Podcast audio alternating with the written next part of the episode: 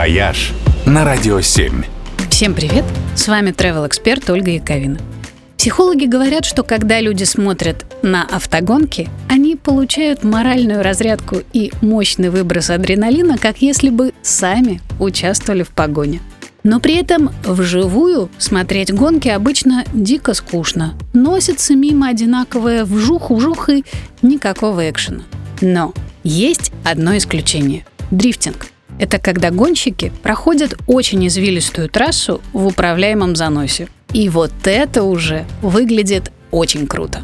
Дрифт-спорт зародился в Японии в 70-х. Скоро стал популярен во всем мире. 18 лет назад соревнования стали проводить и у нас.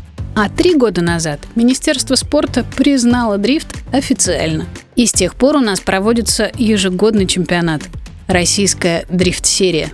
Этапы РДС проходят с мая по октябрь по всей стране. От Москвы до Сочи. И это шоу интересно смотреть даже тем, кто в принципе к тачкам равнодушен. Тут вам не вжух-вжух. Тут визг тормозов, дым из-под колес, запах сжженной резины.